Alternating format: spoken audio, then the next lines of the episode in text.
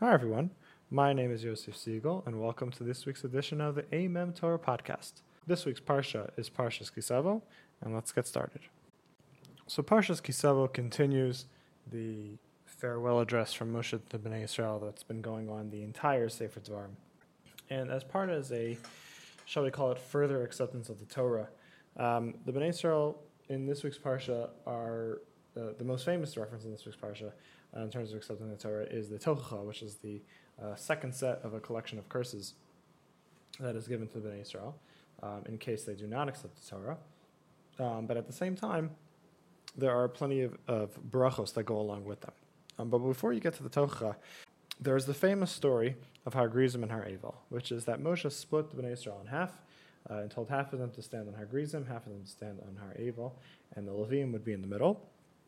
And Leviim would list out a list of blessings that the Bnei Israel would get uh, for keeping the Torah.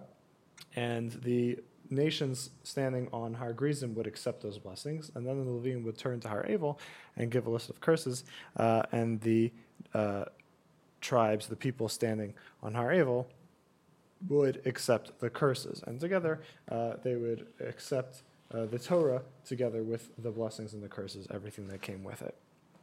Now, the last pasuk of the curses has a very interesting word choice, uh, which uh, several of the Mefarshim um, examine. We're going to focus on the Ramban. So we're just going to say the first part of this pasuk. It's in Perek Chaf Zayin, pasuk Chaf Vav, and it says. Right? Cursed be he who does not uphold the words of this Torah.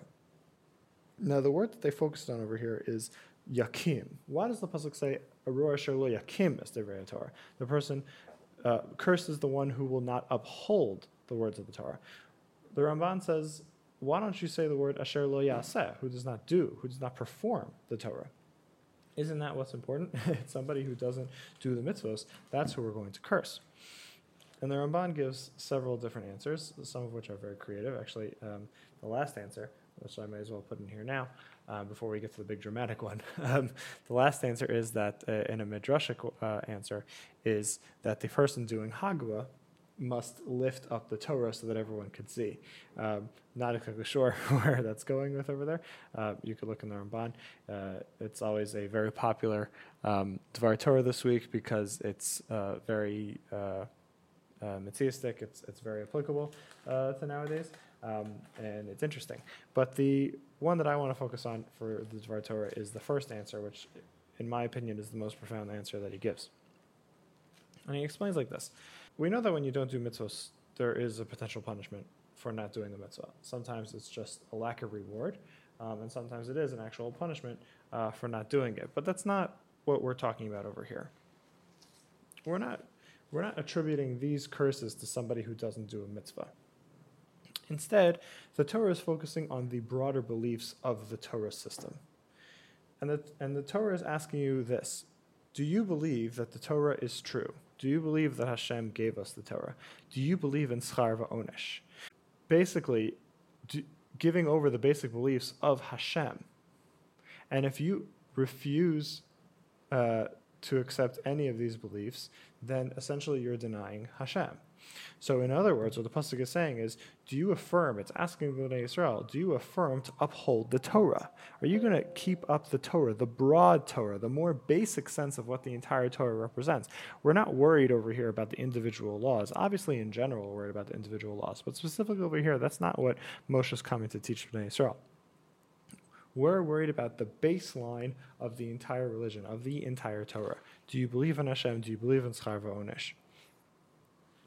And as we approach the Yom and we are working on, on doing tshuva for the new year, this is an important idea to keep in mind.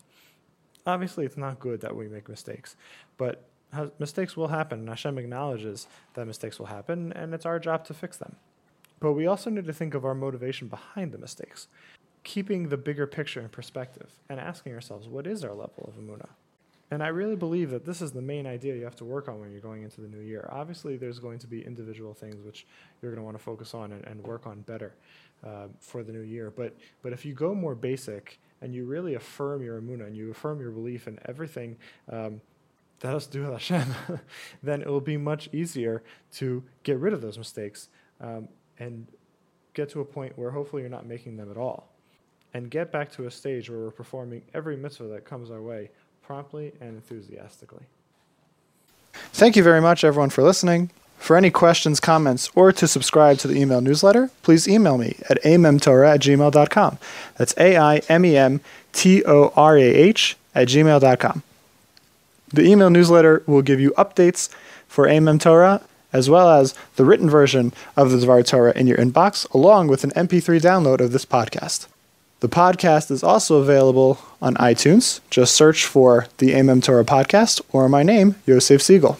Please check out the blog itself, Old Ideas for the Modern Mind. Mind.blogspot.com, where you can get the written version of this week's Dvar Torah, as well as the archived versions of the previous eight years of Amem Torah Divrei Torah.